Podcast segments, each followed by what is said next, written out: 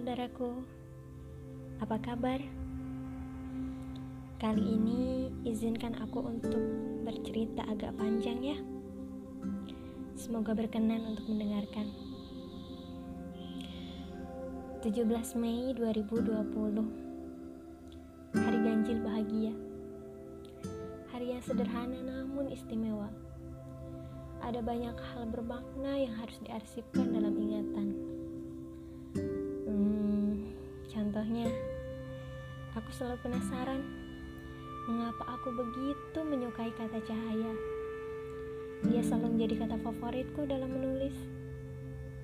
Ajaibnya, hari ini aku tahu mengapa demikian.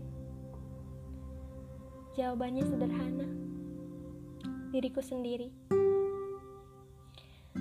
Aku adalah bunga yang selalu butuh cahaya dan cenderung bertumbuh menuju ke arah cahaya itu datang.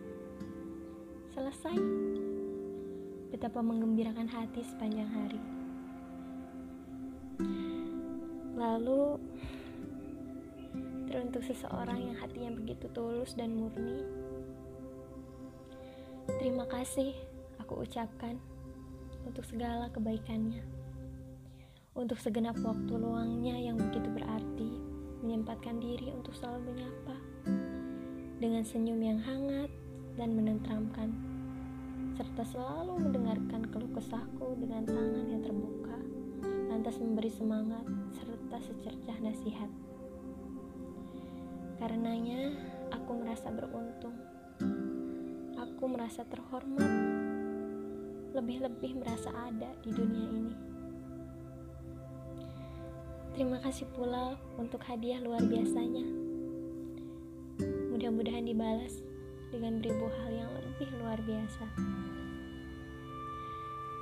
Selanjutnya, ada cerita singkat 7 menit 36 detik yang memahat harapan besar bagi penutur pun bagi pendengar. Agaknya mimpi kita satu, tapi tak akan jadi satu jika kita tak menyatu. Gelagatnya, aku merasa khawatir kecewa pada takdir. Jikalau ia tak sesuai dengan yang diinginkan. Tapi hal tersebut bukanlah sikap bijak manusia yang beriman. Namun tak bijak pula jika manusia hanya berpangku pada takdir, bahkan berburuk sangka, lantas berputus asa. Dan bahkan jika dibiarkan mengalir, lebih khawatir untuk kecewa lagi akan bermuara di mana takdir ini nantinya.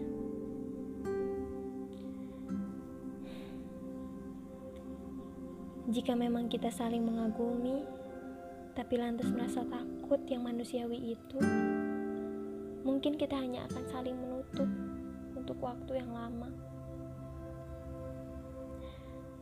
Cerita ini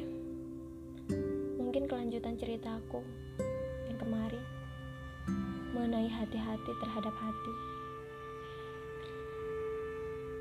Aku seperti menemukan satu formula baru.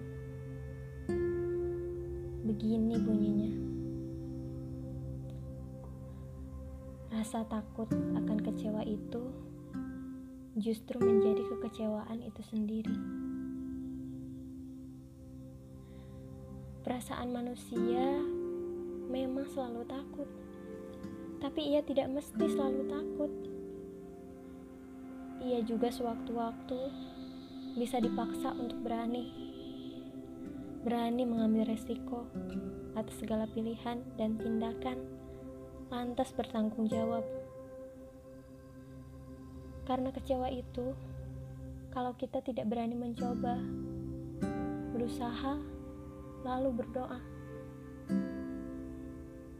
Maka segera tentukan, pilih, dan genapkan, lalu sempurnakan. Terakhir,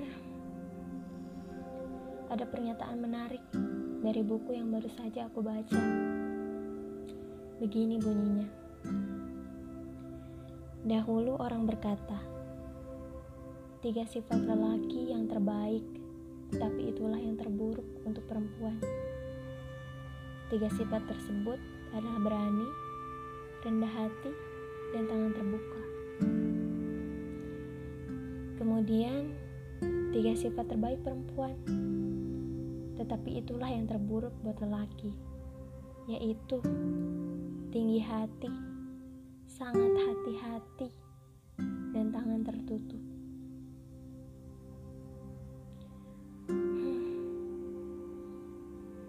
Katanya, yang terbaik untuk keduanya adalah ikhlas untuk menerima yang menjadi modal utama.